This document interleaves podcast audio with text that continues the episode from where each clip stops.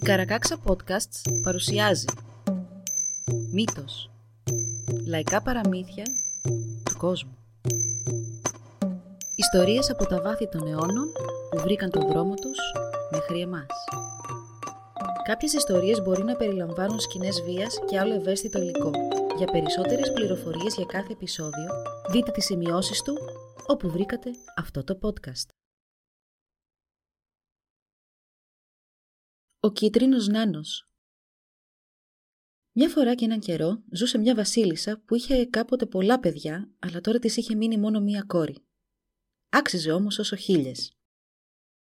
Η μητέρα της, που από τότε που πέθανε ο βασιλιάς και πατέρας της μικρής πριγκίπισσας δεν είχε τίποτα άλλο στον κόσμο τόσο πολύτιμο όσο την κόρη της, τόσο φοβόταν μην την χάσει, που την είχε κακομάθει και ποτέ δεν της χάλαγε χατήρι. Έτσι, αυτό το μικρό πλασματάκι που όμοιό του στην ομορφιά δεν υπήρχε και που μια μέρα θα φορούσε το στέμα, αγαπούσε μόνο τον εαυτό του και μισούσε όλους τους άλλους. Η Βασίλισσα, η μητέρα της, με τις κολακίες και τα κανακέματα, έκανε την πριγκίπισσα να πιστέψει ότι ήταν πάνω από όλους. Την έδινε πάντα με τα ακριβότερα φορέματα, σαν βασίλισσα του κυνηγιού ή σαν νεράιδα, και όταν έβγαινε με τις κυρίες της αυλής, και αυτές δινόντουσαν σαν νεραϊδένια συνοδεία. Και σαν να μην έφταναν όλα αυτά, η Βασίλισσα έβαλε τον καλύτερο καλλιτέχνη της χώρας να ζωγραφίσει το πορτρέτο της κόρης της, το οποίο και έστειλε σε γειτονικούς βασιλιάδες με τους οποίους διατηρούσε καλές σχέσεις. Όταν οι βασιλιάδες είδαν το πορτρέτο της μικρής πριγκίπισσας, την ερωτεύτηκαν αμέσως όλοι τους. Αλλά αυτός ο έρωτας επηρέασε διαφορετικά τον καθένα. Ένας αρρώστησε από αγάπη, ένας άλλος τρελάθηκε, κάποιοι τυχερότεροι ξεκίνησαν να τη συναντήσουν ευθύς αμέσως, αλλά με το που την κοίταξαν στα μάτια, αμέσως υποδουλώθηκαν στη θέλησή της. Ποτέ στην ιστορία δεν υπήρξε πιο ευτυχισμένη αυλή παλατιού. Πάνω από 20 τρανοί βασιλιάδες έκαναν ό,τι περνούσε από το χέρι τους για να γίνουν οι αγαπημένοι της πριγκίπισσας. Αλλά έχοντας ξοδέψει περιουσία και μέρες δίπλα της, ήταν τυχεροί αν τους έλεγε ακόμη και ένα καλούτσικο είναι αυτό. Αυτός ο θαυμασμός και η προσοχή ευχαριστούσαν ιδιαίτερο τη Βασίλισσα δεν περνούσε μέρα χωρίς να ακούσει 7 με 8 σονέτα, ποίηματα και στιχάκια που κατέφταναν από ποιητές και τραγουδοποιούς όλου του κόσμου. Όλα εξυμνούσαν την πελίσιμα, έτσι έλεγαν την πριγκίπισσα. Και οι φωτιές που άναβαν στο τέλος της ημέρας με όλο αυτό το χαρτί έκαιγαν πιο λαμπερά και από αν είχαν χρησιμοποιήσει το καλύτερο ξύλο για να τις ανάψουν. Η Μπελίσιμα ήταν πια 15 χρονών όταν ένας από τους πρίγκιπες που είχαν καταφτάσει στο παλάτι πρότεινε να την παντρευτεί αν και μέχρι τότε κανείς δεν είχε τολμήσει να ξεστομίσει κάτι τέτοιο. Πώς να συμβεί αυτό όταν η πριγκίπισσα μπορούσε να διατάξει για την πλάκα της να τον αποκεφαλίσουν; Κάτι που γινότανε πέντε φορές την ημέρα, τόσο λίγο την ένοιαζαν οι άλλοι. Τόσο πολύ την αγαπούσαν όλοι γύρω της που θα έκαναν τα πάντα με μια της διαταγή. Αλλά η Βασίλισσα, που πια ήθελε να την παντρέψει, δεν ήξερε πώς να πείσει την πριγκίπισσα να αρχίσει να σκέφτεται την πρόταση σοβαρά «Μπελίσιμα», της είπε. «Μακάρι να μην ήσουν τόσο περήφανοι. Γιατί περιφρονείς τόσο όλους αυτούς τους άρχοντες; Θέλω να παντρευτείς έναν τους. Σε παρακαλώ, μην με παρακούσεις».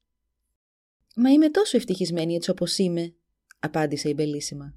«Άσε με στην ησυχία μου. Δεν ενδιαφέρομαι για κανέναν τους». Κι όμως, μπορούν να σε κάνουν πολύ ευτυχισμένοι αυτοί οι πρίγκιπες και θα θυμώσω πολύ αν τελικά πέσει σε κακά χέρια, της είπε τότε αυστηρά η Βασίλισσα. Αλλά η πριγκίπισσα είχε τόσο μεγάλη ιδέα για τον εαυτό της που δεν θεωρούσε κανέναν από τους πρίγκιπες αρκετά όμορφο ή έξυπνο για να την πάρει για γυναίκα του. Και η Βασίλισσα, που είχε αρχίσει στα αλήθεια να ανησυχεί για το μέλλον της κόρης της, μετάνιωνε τώρα που την είχε κακομάθει τόσο. Έχοντας έρθει σε αδιέξοδο, πήγε να συμβουλευτεί την Εράιδα της Ερήμου, μια μάγισσα αγνωστή στην περιοχή.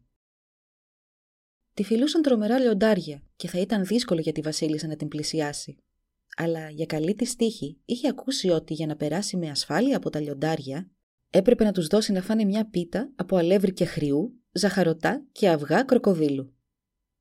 Ετοίμασε έτσι την πίτα με τα ίδια της τα χέρια, την έβαλε σε ένα καλάθι και πήγε να βρει την εράιδα. Δεν ήταν όμως συνηθισμένη σε τόσο περπάτημα και γρήγορα κουράστηκε. Έκατσε να ξαποστάσει κάτω από ένα δέντρο και σύντομα την πήρε ο ύπνος. Σαν ξύπνησε, με φρίκι είδε πως το καλάθι της ήταν άδειο, η πίτα είχε κάνει φτερά. Και σαν να μην έφτανε αυτό, άκουσε κοντά της το γρίλισμα των λιονταριών. Την είχαν μυρίσει και έρχονταν να τη βρουν. «Αχ, τι θα κάνω τώρα», είπε απελπισμένη. «Θα με κάνουν μια χαψιά». Και παραλυμένη από φόβο, έμεινε κάτω από το δέντρο όπου είχε κοιμηθεί και άρχισε να κλαίει γοερά. Τότε άκουσε κάποιον να λέει «Οπ, οπ». Κοίταξε δεξιά και αριστερά και πάνω σε ένα δέντρο είδε έναν μικροκαμωμένο άντρα που έτρωγε πορτοκάλια.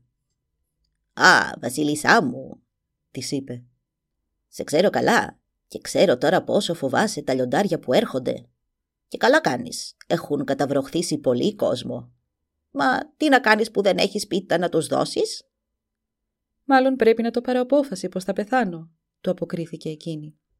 «Και δεν θα με πείραζε και τόσο, αφού αυτή είναι η μοίρα μου, αλλά θα ήθελα να είχα παντρέψει την κόρη μου πριν κλείσω τα μάτια μου για πάντα». «Έχεις κόρη» ρώτησε ενθουσιασμένος ο κίτρινος νάνος. Έτσι τον έλεγαν, γιατί το δέρμα του ήταν κίτρινο και ζούσε πάνω στην πορτοκαλιά. Χαίρομαι πολύ που το ακούω, γιατί εδώ και καιρό γυρίζω τον κόσμο ψάχνοντας μια κατάλληλη σύζυγο. Αν μου δώσεις την κόρη σου για γυναίκα, τότε κανένα λιοντάρι, καμία τίγρη και αρκούδα δεν θα σε πειράξει. Η βασίλισσα τον κοίταξε καλά και τον φοβήθηκε σχεδόν όσο φοβόταν και τα λιοντάρια που πλησίαζαν, οπότε και δεν είπε τίποτα. «Μα τη τάσεις μεγαλειοτάτη» αναφώνησε ο Νάνος. «Πρέπει να δημονείς να φαγωθείς». Η βασίλισσα τότε είδε τα λιοντάρια να κατεβαίνουν από έναν κοντινό λόφο. Το καθένα είχε δύο κεφάλια, οχτώ πόδια, δύο σειρές κοφτερά δόντια, ήταν κατακόκκινα και το δέρμα τους ήταν σκληρό σαν το κάφκαλο της χελώνας.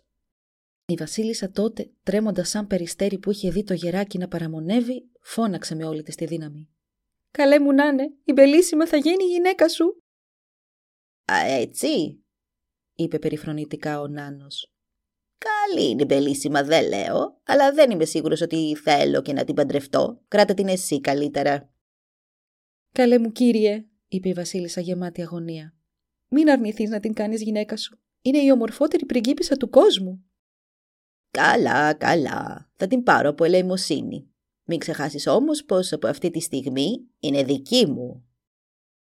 Λέγοντας αυτό, μια μικρή πόρτα άνοιξε στον κορμό της πορτοκαλιάς και η Βασίλισσα μόλις που πρόλαβε και μπήκε.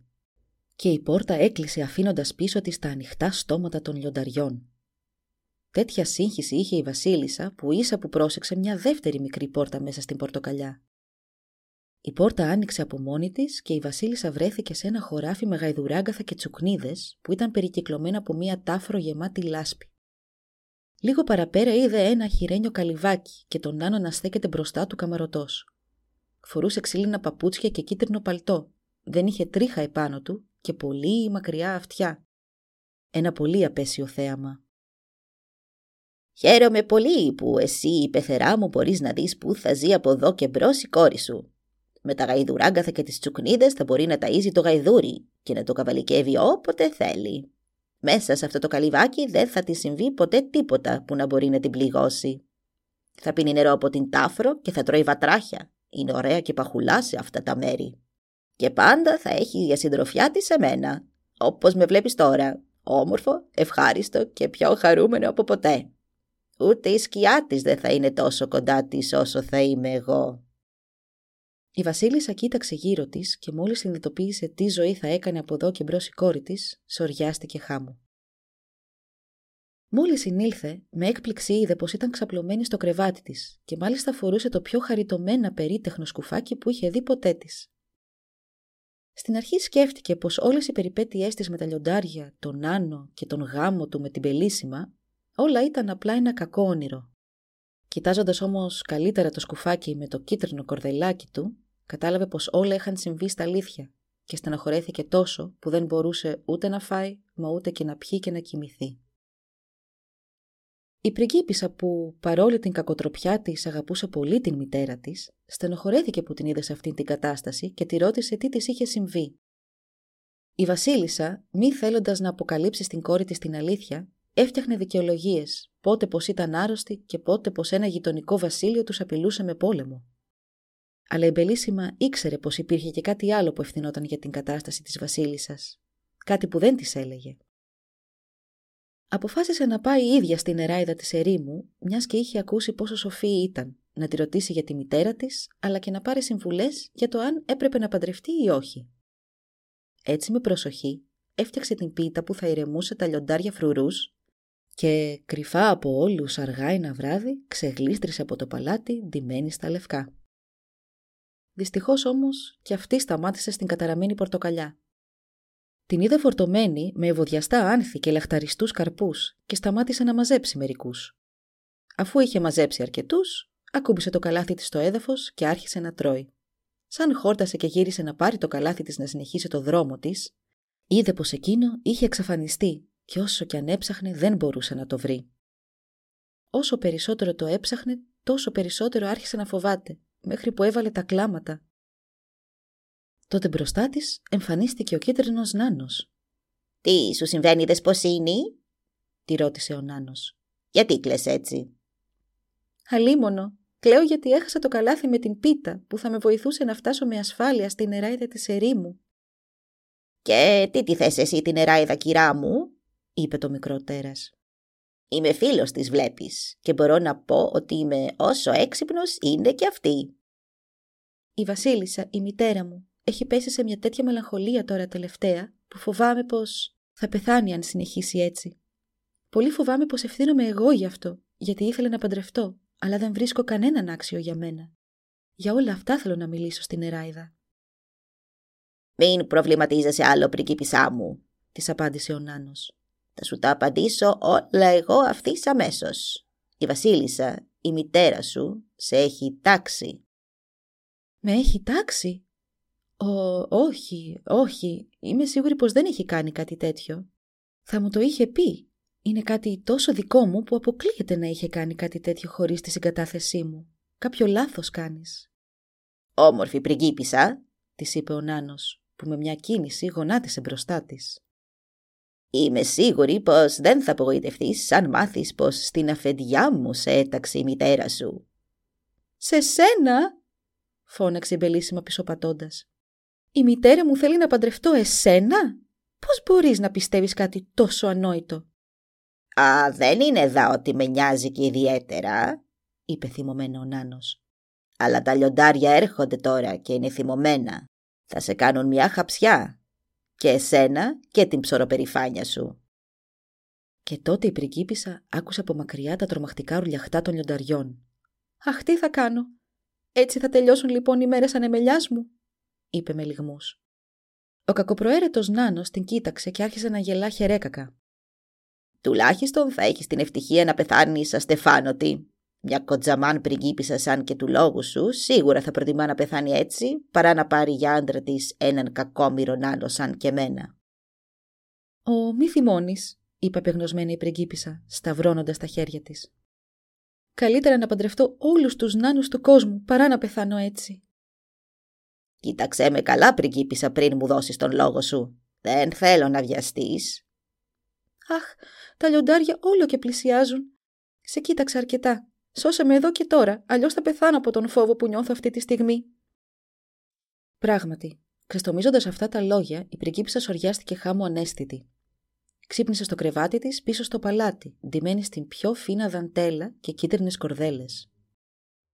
Στο δάχτυλό της φορούσε ένα μικρό δαχτυλίδι από μια κόκκινη τρίχα, που όσο και να προσπάθησε να το βγάλει, δεν τα κατάφερε. Σαν η πριγκίπισσα τα είδε όλα αυτά, θυμήθηκε τι είχε συμβεί και σαν τη μητέρα της έπεσε και αυτή σε βαθιά στεναχώρια. Κλονίστηκε όλο το βασίλειο και περισσότερο από όλους η μητέρα της Μπελίσιμα που όσες φορές και να τη ρώτησε τι είχε συμβεί δεν έπαιρνε απάντηση. Μια μέρα όλοι οι σημαντικοί άνδρες του βασιλείου μαζεύτηκαν και ανυπομονώντας να δουν την πριγκίπισσα καλοπαντρεμένη παρουσιάστηκαν μπροστά στη βασίλισσα και την παρακάλεσαν να διαλέξει σύζυγο εκείνη για την κόρη της. Αυτή τους αποκρίθηκε πως, μιας και η κόρη της δεν είχε καμία πρόθεση να παντρευτεί, καλύτερα να πήγαιναν και να μιλούσαν απευθείας σε αυτήν, πράγμα που έκαναν. Η Μπελίσιμα είχε ταπεινωθεί από αυτό που της είχε συμβεί με τον Νάνο και σκέφτηκε πως ο καλύτερος τρόπος να ξεφορτωθεί αυτό το φρικτό πλάσμα ήταν να παντρευτεί έναν πανίσχυρο βασιλιά. Έτσι, προς μεγάλη έκπληξη όλων, όταν οι άντρε παρουσιάστηκαν μπροστά της, τους είπε πως, αν και θα προτιμούσε να μην παντρευτεί κανέναν, θα δεχόταν να παντρευτεί τον βασιλιά των Χρυσορυχίων. Αυτός ήταν ένας όμορφος και ισχυρός νέος που αγαπούσε εδώ και πολλά χρόνια την πριγκίπισσα, αλλά πίστευε πως δεν την ενδιέφερε και ιδιαίτερα. Φανταστείτε τη χαρά του όταν έμαθε τα νέα, αλλά και την απογοήτευση όλων των άλλων βασιλιάδων που ήθελαν την πριγκίπισσα για γυναίκα τους. Οι προετοιμασίες για τον πιο μεγαλειώδη γάμο όλων των εποχών ξεκίνησαν αμέσως. Ο βασιλιάς των Χρυσορυχίων έστειλε τόσα πλούτη στη μέλουσα νύφη του, που οι θάλασσες γέμισαν με καράβια που μετέφεραν τον αμύθιτο αυτό θησαυρό. Αγγελιοφόροι ταξίδεψαν στις πιο πλούσιες αυλές του τόπου και ειδικά στις γαλλικές αυλές για να βρουν τα πιο όμορφα κοσμήματα και στολίδια για την ξεχωριστή μέρα της πριγκίπισσας. Αν και ήταν τόσο όμορφη που δεν χρειαζόταν τίποτα παραπάνω για να την ομορφύνει. Τουλάχιστον αυτό νόμιζε ο βασιλιάς των Χρυσορυχίων, που δεν θα ήταν ποτέ του ευτυχισμένος χωρίς την πελίσιμα στο πλάι του. Εκείνη, όσο περισσότερο καιρό περνούσε με τον βασιλιά, τόσο περισσότερο τον συμπαθούσε. Ήταν γενναιόδωρος, όμορφος και έξυπνος και άρχισε να τον ερωτεύεται στα αλήθεια. Έκαναν περιπάτους στους βασιλικούς κήπους και πολλές φορές άκουγαν μουσική μαζί. Μάλιστα, ο βασιλιάς έγραφε και τραγούδια για την πριγκίπισσα. Ένα που της άρεσε ιδιαίτερα έλεγε Όλο το δάσος χαίρεται, η πριγκίπισσα ανέρχεται. Τα μπουμπούκια όλα σκύβουν και σιγά σιγά ανοίγουν. Τα ψηλόλιγνα τα άνθη χαιρετούν την όλο χάρη. Πριγκίπισσά μου τα πουλιά αγάπη λένε με κάθε τους λαλιά. Απάκρι άκρη σε αυτά τα μέρη, εμείς πάμε χέρι-χέρι. Τόσο ευτυχισμένοι είμαστε εμείς οι δυο, όλοι οι άλλοι έφυγαν με άδεια καρδιά. Είπαν αντίο στην πριγκίπισσα και εκείνη τους λυπήθηκε και τους έγνεψε γεια. «Κυρά μου», είπε ο βασιλιάς των Χρυσορυχίων στην πριγκίπισσα. Γιατί φέρεσαι έτσι; Γιατί λυπάσαι αυτούς τους άρχοντες, είναι τόσο αξιολύπητοι που μόνο ένα χαμόγελο από τα χείλη σου θα τους έκανε ευτυχισμένους. Θα στενεχωριόμουν περισσότερο, Βασιλιά μου, απάντησε η Μπελίσιμα, αν δεν είχες προσέξει την λύπη που αισθάνομαι για αυτούς. Για σένα τα πράγματα είναι αλλιώς. Πήρες αυτό που ήθελες, ενώ αυτοί φεύγουν με πόνο στην καρδιά. Μη μου στερείς τη συμπόνια, λοιπόν. Ο Βασιλιάς εντυπωσιάστηκε από την καλοσυνάτη αντίδραση της πριγκίπισσας στο σκληρό του σχόλιο και έπεσε στα πόδια της. Φίλησε το χέρι της χίλιες φορές και της ζήτησε να του συγχωρήσει αυτή του τη συμπεριφορά. Έφτασε και η χαρμόσυνη μέρα. Όλα ήταν έτοιμα για τον γάμο της Μπελίσιμα. Σήμαναν οι τρομπέτες, οι δρόμοι της πόλης στολίστηκαν με σημαίες και λουλούδια και πλήθος ανθρώπων μαζεύτηκε στην κεντρική πλατεία μπροστά από το παλάτι. Η Βασίλισσα δεν είχε κλείσει μάτι όλη νύχτα από τη χαρά της και είχε σηκωθεί από νωρίς να σιγουρευτεί πως όλα ήταν στην εντέλεια και πως η φορεσιά της πρικίπισσα είχε όλα τα κοσμήματα που έπρεπε. Ακόμη και τα παπούτσια της ήταν στολισμένα με διαμάντια. Μια σημαίνια στραφτερή ζώνη κοσμούσε τη μέση της. Και το πέπλο της ήταν από αχτίδες ήλιου. Στο κεφάλι της φορούσε το πιο λαμπερό στέμα, τα μαλλιά της άγγιζαν το πάτωμα και η κορμοστασιά της την έκανε να ξεχωρίζει από όλες τις κοπέλες του βασιλείου. Και ο βασιλιάς των Χρυσορυχίων ήταν κομψότατος. Το πρόσωπό του δεν μπορούσε να κρύψει τη χαρά του και όποιος τον πλησίαζε να τους σφίξει το χέρι επέστρεφε πλημμυρισμένος δώρα. Γύρω στο παλάτι υπήρχαν βαρέλια με χρυσάφι και βελούδινα πουγκά και γεμάτα νομίσματα και μαργαριτάρια που μοιράζονταν σε όλους τους καλεσμένους. Η Βασίλισσα και η πριγκίπισσα ξεκίνησαν να συναντήσουν τον Βασιλιά. Όταν ξάφνου από μακριά είδαν να πλησιάζουν δύο φτερωτοί δράκοι, σέρνοντας ένα κακοφτιαγμένο κουτί. Ξοπίσω τους ερχόταν μια ψηλή γυναίκα, της οποίας η ασχήμια ήταν πιο εντυπωσιακή και από τα γυρατιά της. Φορούσε ένα ταλαιπωρημένο μαύρο πανοφόρι και μια κόκκινη βελούδινη κουκούλα. Το φουστάνι της σηκωνόταν από έναν κατεστραμμένο κορσέ και στηριζόταν σε μια μαγκούρα. Η γυναίκα με τους φτερωτούς της δράκους έκανε τρεις γύρους στην πλατεία, παρατηρώντας όλους όσους παρευρίσκονταν εκεί. Σταμάτησε στη μέση της πλατείας και σηκώνοντας απειλητικά τη μαγκούρα της, φώναξε. «Χα, βασίλισσα, χα, πριγκίπισσα! Νομίζατε ότι θα σπάγατε τις υποσχέσεις σας στον φίλο μου τον κίτρινο νάνο ατιμόρυτα; Είμαι η νεράιδα της ερήμου. Αν δεν ήταν ο κίτρινος νάνος και η πορτοκαλιά του, τα λιοντάρια μου θα σας είχαν καταβροχθήσει τώρα. Στην χώρα δεν ανεχόμαστε τέτοιες προσβολές. Αποφασίστε τώρα αμέσως τι θα κάνετε, αν και ορκίζομαι ότι ο κίτρινος νάνος θα γίνει γαμπρό σήμερα. Αλλιώς θα κάψω τη μαγκούρα μου. «Μελίσιμα», είπε η Βασίλισσα κλαίγοντας. «Τι είναι αυτά που ακούω; Τι πήγες και υποσχέθηκες» «Μητέρα», της απάντησε θλιμμένη η πριγκίπισσα. Εσύ πώς μπόρεσες και με έταξες; Ο βασιλιάς των Χρυσορυχίων, οργισμένος με την διακοπή του γάμου του από αυτήν την κακιά γυναίκα, την πλησίασε και ορθώνοντας το ξύφος του μπροστά της την απείλησε. «Φύγε από τη χώρα μου αυτή τη στιγμή και όλας καταραμένο πλάσμα. Αλλιώς η ζωή σου θα τελειώσει εδώ». Δεν πρόλαβε να τελειώσει την πρότασή του και το κακοφτιαγμένο κουτί άνοιξε και από μέσα ξεπίδησε ο κίτρινος νάνος καβάλασε μια γάτα. «Άξεστε νεαρέ», ούρλιαξε ο νάνος στέκοντας ανάμεσα στην νεράδα και στον βασιλιά. «Για κάνε πως τολμάς να αγγίξεις έστω και μια τρίχα στα μαλλιά αυτής της μεγαλόπρεπης νεράιδας. Η διαφωνία σου είναι με μένα. Εγώ είμαι ο εχθρός και ανταγωνιστής σου. Η άπιστη πριγκίπισσα που παραλίγο να παντρευτείς είναι ταγμένη σε μένα. Κοίτα και θα δεις πως το δάχτυλό της ήδη βρίσκεται ένα δαχτυλίδι που όσο και να προσπαθήσεις δεν θα μπορέσεις να βγάλεις. Τέτοια είναι η δύναμή μου. Άθλιο τερατάκι, του φώναξε ο Βασιλιάς. Πώς τολμάς να περνιέσαι για σύζυγος της πριγκίπισσας και να έχεις δικαίωμα στην περιουσία της, Μα δεν βλέπεις πως είσαι ένας κακάσχημος νάνος. Τόσο που είσαι που αντέχω να σε κοιτάζω, και πως θα ήταν τιμή σου να έπεφτες νεκρός από το σπαθί μου. Ο κίτρινος νάνος, εξοργισμένος από αυτά τα λόγια του Βασιλιά, σπυρούνισε τη γάτα που καβαλούσε και άρχισε να τρέχει με μανία δεξιά και αριστερά, τρομάζοντας όλους όσους ήταν μάρτυρες αυτής της σκηνής, εκτός από τον γενναίο Βασιλιά, ο οποίος ακολουθούσε από κοντά τον κίτρινο νάνο. Μέχρι που εκείνος έβγαλε από τη ζώνη του ένα μεγάλο μαχαίρι και προκάλεσε τον Βασιλιά σε μονομαχία, κατεβαίνοντας προς την αυλή του παρατιού. Ο Βασιλιάς δέχτηκε την πρόκληση και βιάστηκε να τον συναντήσει εκεί. Τους ακολούθησε και όλη η αυλή, που βιάστηκε να πιάσει θέση στα μπαλκόνια για να δει από κοντά τη μονομαχία. Ξαφνικά όμως, όταν όλοι είχαν πάρει θέση, ο ήλιος έγινε κόκκινο σαν αίμα και η ατμόσφαιρα σκοτίνιασε τόσο που ίσα που φαινόταν κάτι.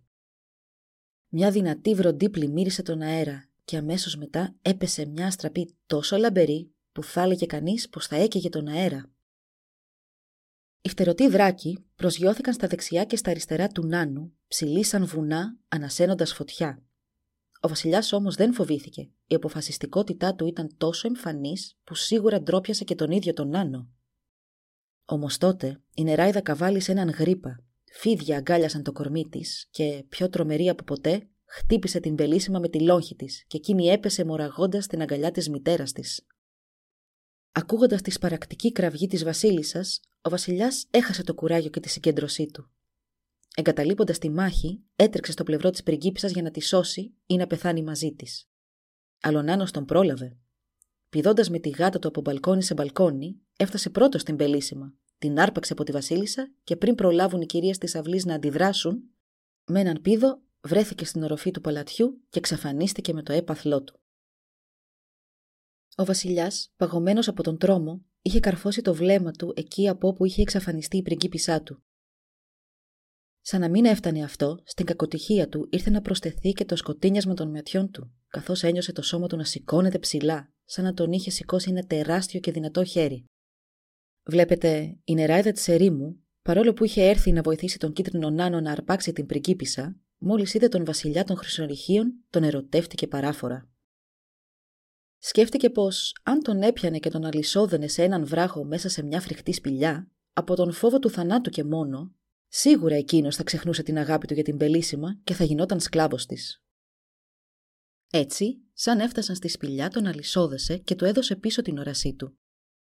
Τότε μεταμορφώθηκε σε πανέμορφη κοπέλα και προσποιήθηκε πως από τύχη είχε βρεθεί εκεί. «Μα τι βλέπω» φώναξε.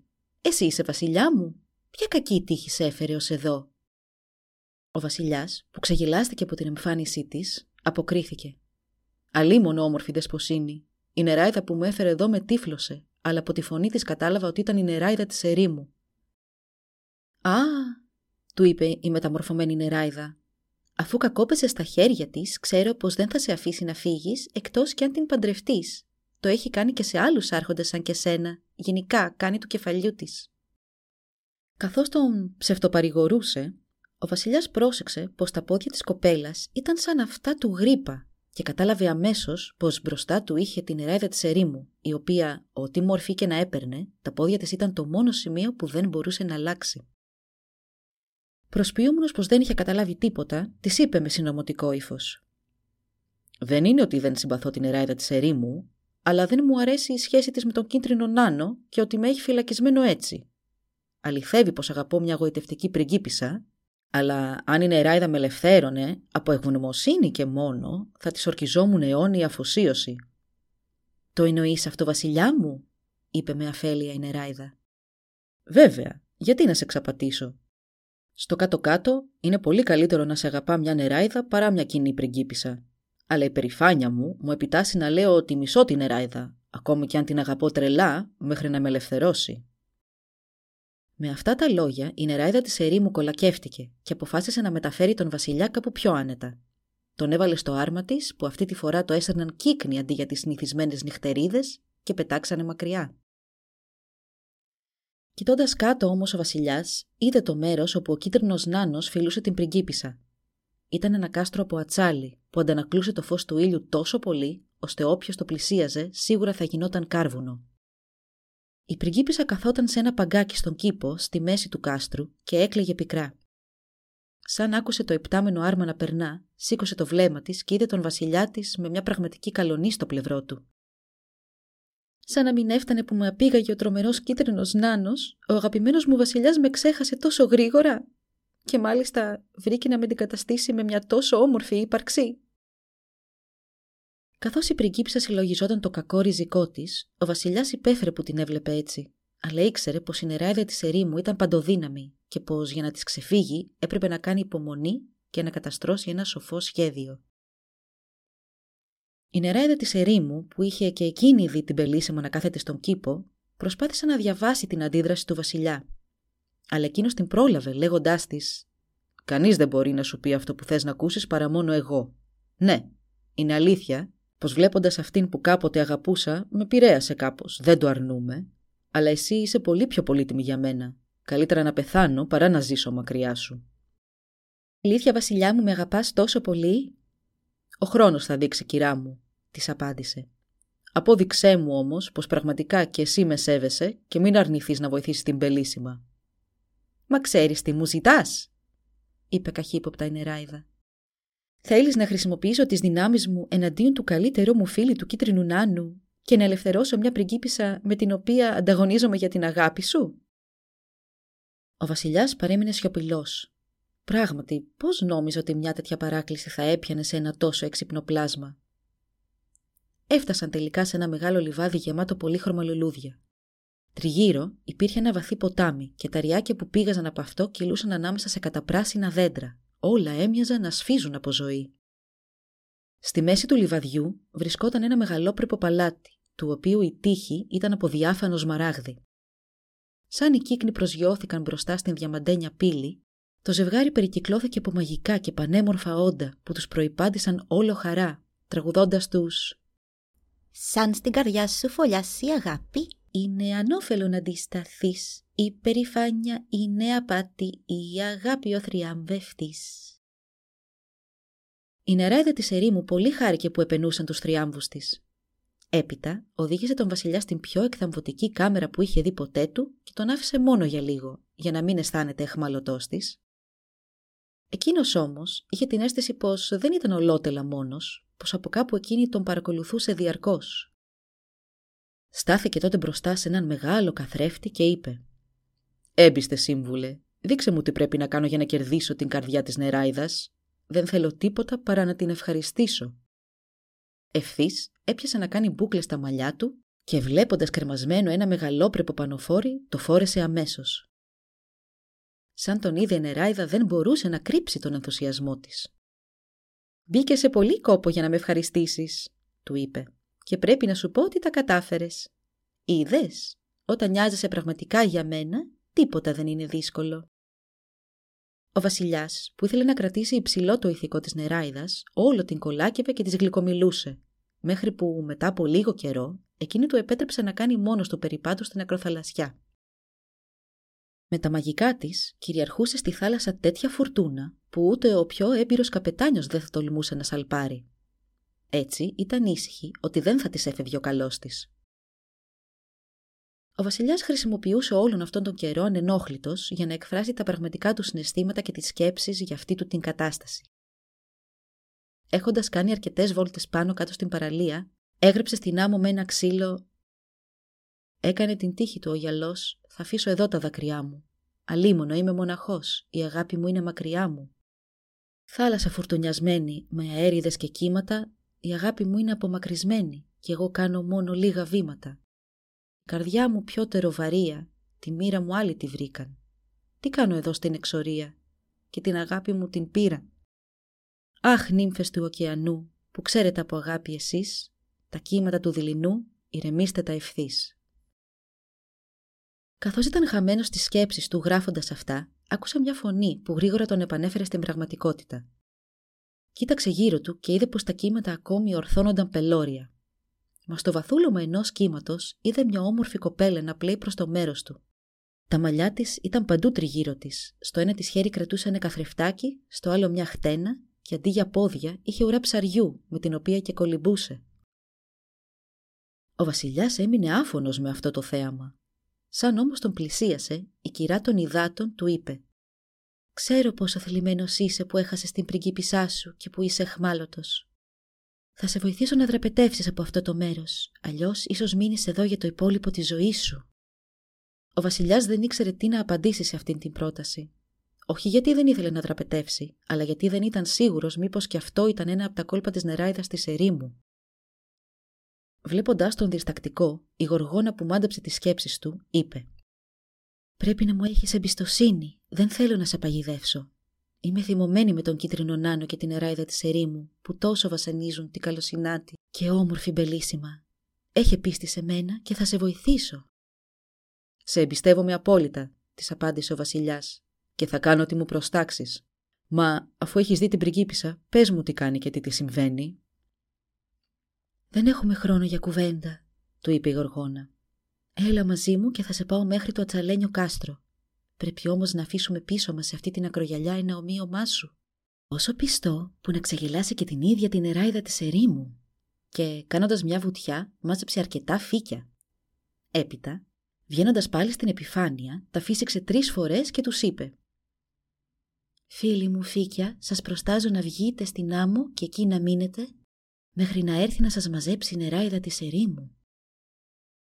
Και αμέσως τα φύκια πήραν τη μορφή του βασιλιά των χρυσορυχίων. Έκπληκτος ο βασιλιάς είδε τα φύκια να του μοιάζουν απόλυτα, μέχρι και το παλτό του φορούσαν. Αλλά ήταν τόσο χλωμά που θα έλεγε κανείς ότι τα κύματα είχαν πνίξει τον βασιλιά και τον ξέβρασαν πάλι στην ακτή. Η γοργόνα τότε κράτησε το χέρι του βασιλιά και οι δυο τους κολύμπησαν μακριά. Τώρα μπορώ να σου μιλήσω για την κατάσταση της πριγκίπισσας, είπε στο βασιλιά η Γοργόνα σαν είχαν απομακρυνθεί αρκετά. Όπως ξέρεις, η νεράιδα της ερήμου λάβωσε την πριγκίπισσα και παρόλα αυτά ο κίτρινος νάνος την έβαλε στη γάτα του και την πήρε μαζί του. Η πριγκίπισσα συνήλθε μόνο αφού έφτασε στο κάστρο. Και αυτό χάρη στις φροντίδες άλλων πανέμορφων κοριτσιών που έχει αρπάξει ο νάνος και που ζουν εκεί. Η μπελίσιμα τώρα πλαγιάζει σε χρυσό ανάκλυνδρο με κεντυμένα μαργαριτάρια μεγάλα σαν φουντούκια. Αν η πριγκίπισσα με ξεχάσει και δεχτεί να παντρευτεί τον Νάνο, θα σκοτωθώ. Αυτό να μη σε ανησυχεί καθόλου, τον καθησύχασε η Γοργόνα. Η πριγκίπισσα δεν μπορεί καν να κοιτάξει τον Νάνο, μόνο εσένα σκέφτεται. Συνέχισε, σε παρακαλώ.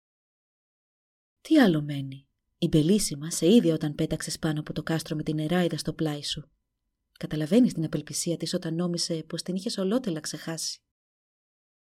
Νομίζει πως θα μπορούσα ποτέ να αγαπήσω άλλη, φώναξε ο Βασιλιάς πληγωμένος. Τι τραγικό λάθος. Πώς θα μπορέσω να την πείσω για το αντίθετο.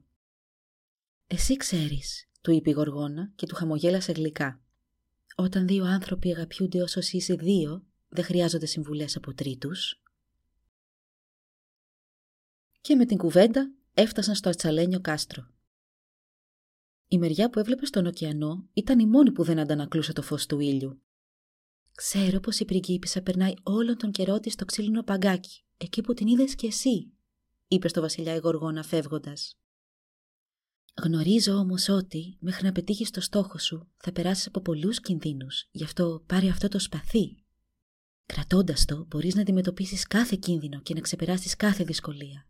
Αλλά πρόσεχε να μην σου πέσει ποτέ από το χέρι. Αντίο για τώρα. Θα σε περιμένω κάτω από την επιφάνεια της θάλασσας. Αν εσύ και η πριγκίπισσα χρειαστείτε βοήθεια, μη διστάσετε να με φωνάξετε. Η μητέρα της η Βασίλισσα είναι φίλη μου καλή και για χάρη της ήρθα να βοηθήσω. Το σπαθί που η Γοργόνα έδωσε στο βασιλιά ήταν φτιαγμένο από ένα και μοναδικό διαμάντι, πιο λαμπερό και από τον ήλιο. Ο βασιλιάς δεν έβρισκε λόγια να εκφράσει την ευγνωμοσύνη του, μόνο τη διαβεβαίωσε πως εκτιμούσε πόσο σημαντικό ήταν το δώρο της και ότι ποτέ δεν θα ξεχνούσε το καλό που του έκανε. Στο μεταξύ όμως, η νεράιδα της ερήμου είχε αρχίσει να ανησυχεί όταν είδε ότι ο Βασιλιάς αργούσε να επιστρέψει από τον περίπατό του. Βγήκε να τον ψάξει με μια στρατιά από εθέριες υπάρξεις να τον ακολουθούν, φορτωμένες με δώρα, μέχρι που έφτασε στην ακροθαλασσιά. Τι τρόμος κυρίευσε την νεράιδα και τη συνοδεία της, σαν είδαν τον Βασιλιά από φύκια να κοίταται στην παραλία. Γεμάτη έκπληξη και λύπη, η νεράιδα έβγαλε ένα ουρλιαχτό και σοριάστηκε δίπλα στον ψευτοβασιλιά, καλώντας τις έντεκα αδερφές της να έρθουν και να τη συμπαρασταθούν. Ξεγελάστηκαν κι αυτές, γιατί παρόλο που όλες τους ήταν έξυπνες, η Γοργόνα ήταν εξυπνότερη και το μόνο που τους έμεινε να κάνουν ήταν να φτιάξουν ένα μνημείο στη μνήμη του νεκρού τους βασιλιά. Πού να ξέρουν όμως πως καθώς αυτές μάζευαν πορφύρα, μάρμαρο και χαλκό, ο βασιλιάς τραβούσε για το τσαλένιο κάστρο. Περπατούσε γοργά, κοιτώντας διαρκώς τριγύρω του να δει την αγαπημένη του μπελίσιμα, όταν ξάφνου μπροστά του εμφανίστηκαν τέσσερις φρικτές φύγες με κοφτερά νύχια. Θα τον είχαν σίγουρα σκίσει σε πολλά κομμάτια, αν ο βασιλιάς δεν είχε σηκώσει το σπαθί του μπροστά τους. Σαν είδαν τα είδωλά τους μέσα του, παρέλυσαν και ο βασιλιάς τους έκοψε με ευκολία τα κεφάλια. Συνεχίζοντας την αναζήτηση της αγαπημένης του, ο βασιλιάς ήρθε αντιμέτωπος με έξι δράκους καλυμμένους με σιδερένια λέπια. Ο Βασιλιάς δεν κλονίστηκε από την τρομακτική τους εμφάνιση και με τη βοήθεια του σπαθιού τους έκοψε και αυτούς σε κομμάτια. Ελπίζοντας πως οι άθλοι του είχαν πια τελειώσει, ο Βασιλιάς είχε άλλον έναν, τον οποίο μάλιστα δεν ήξερε πώ να φέρει εις πέρας. 24 νύμφες που του προσέφεραν στεφάνια από λουλούδια το έκλειναν το δρόμο. «Πού πας βασιλιά μας» του είπαν μελωδικά. Είναι καθήκον μας να φυλάμε αυτό το μέρος και αν αποτύχουμε κακό θα βρει και εσένα και εμάς. Μην προχωρήσεις άλλο. Τι, θα σκοτώσεις 24 κοπέλες που ποτέ δεν σου έκαναν κακό; Ο βασιλιάς σάστησε και δεν είχε ιδέα πώς να προχωρήσει. Ήταν ενάντια σε κάθε του αξία σαν υπότι να κάνει κάτι που μια δεσποσίνη τον παρακαλούσε να μην κάνει. Τότε, μέσα στην αμφιβολία του, μια φωνή του ψιθύρισε «Χτύπα, χτύπα και μη λυπηθείς, αλλιώς η πριγκίπισσά σου θα χαθεί για πάντα». Χωρίς να απαντήσει στις νύμφες, ο βασιλιάς προχώρησε αποφασιστικά εμπρός, παραμερίζοντας βία, σπρώχνοντας και ρίχνοντας κάτω τις κοπέλες και τα στεφάνια τους, μέχρι που έφτασε στον κήπο όπου καθόταν η μπελίσιμα. Την πλησίασε βιαστικά, αλλά είδε πως τον αντιμετώπισε με την ίδια περιφρόνηση που θα αντιμετώπιζε τον κίτρινο νάνο. Πριγκίπισά μου, μη μου θυμώνεις. Θα σου εξηγήσω τα πάντα. Δεν είμαι ούτε άπιστος, μα ούτε φέρω ευθύνη για ό,τι έγινε. Τρέμω και μόνο στη σκέψη ότι μπορεί να έκανα κάτι που να σε πλήγωσε, αλλά ήμουν αβοήθητος. Νομίζεις δεν σε είδα να πετάς ψηλά στο πλάι ενός εθέριου πλάσματος; Ούτε για αυτό φέρεις ευθύνη. Ναι, έτσι είναι, πριγκίπισσα, της απάντησε. Η νεράιδα της ερήμου Αφού με αλυσόδεσε σε έναν βράχο, αποφάσισε να με μεταφέρει στο παλάτι της, στην άλλη άκρη της γης, όπου ήμουν εχμάλωτος. Ευτυχώς δραπέτευσα με τη βοήθεια μιας γοργόνας, που με έφερε μέχρι εδώ για να σε σώσω καλή μου από τον ανάξιο που σε κρατά φυλακισμένη. Σε παρακαλώ, μην αρνηθείς τη βοήθεια του πιστού σου υπηρέτη. Και λέγοντας αυτό, ο Βασιλιάς έπεσε στα πόδια της πριγκίπισσας και κρατήθηκε από τα φουστάνια της. Αλίμονο, με αυτή του την κίνηση, το σπαθί γλίστρησε από τη θήκη του και έπεσε κάτω. Ο Νάνος, που ήταν κρυμμένος πίσω από ένα μαρούλι, ξεπίδησε αμέσως και το σήκωσε, γνωρίζοντας πολύ καλά τη δύναμή του. Η πριγκίπισσα έβγαλε μια κραυγή φρίκης σαν είδε το μικρό τέρας, μα αυτό τον ενόχλησε ακόμα παραπάνω. Με δυο του λέξεις εμφανίστηκαν δυο γίγαντες που έδασαν το βασιλιά με σιδερένιες αλυσίδες. Τώρα, είπε ο Νάνος, έχω τη μοίρα του αντιπάλου μου στα χέρια μου.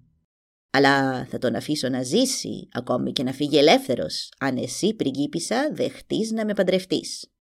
Καλύτερα να με σκοτώσεις χίλιες φορές, του φώναξε ο βασιλιάς.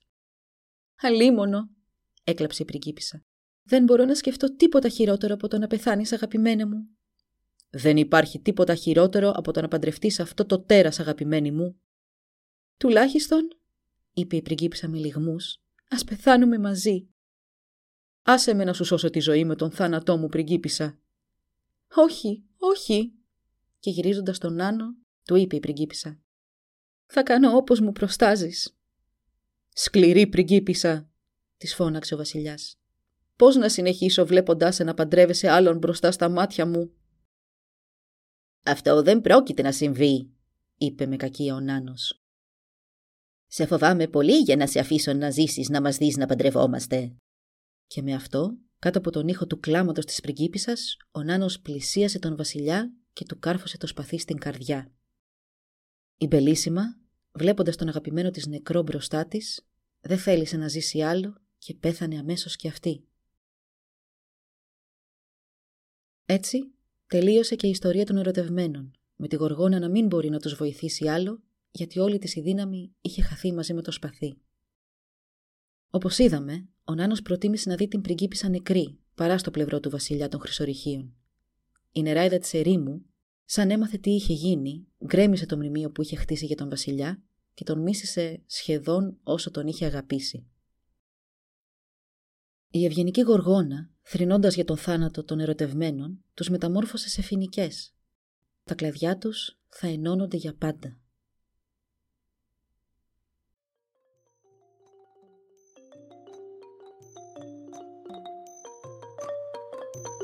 Εδώ λοιπόν η ιστορία μας έλαβε τέλος. Αν θέλετε να μας επισκεφτείτε και να μάθετε περισσότερα για εμάς, παρακαλώ πηγαίνετε στη σελίδα www.karakaksa.org Σας ευχαριστούμε που μας παρακολουθήσατε. Γεια σας!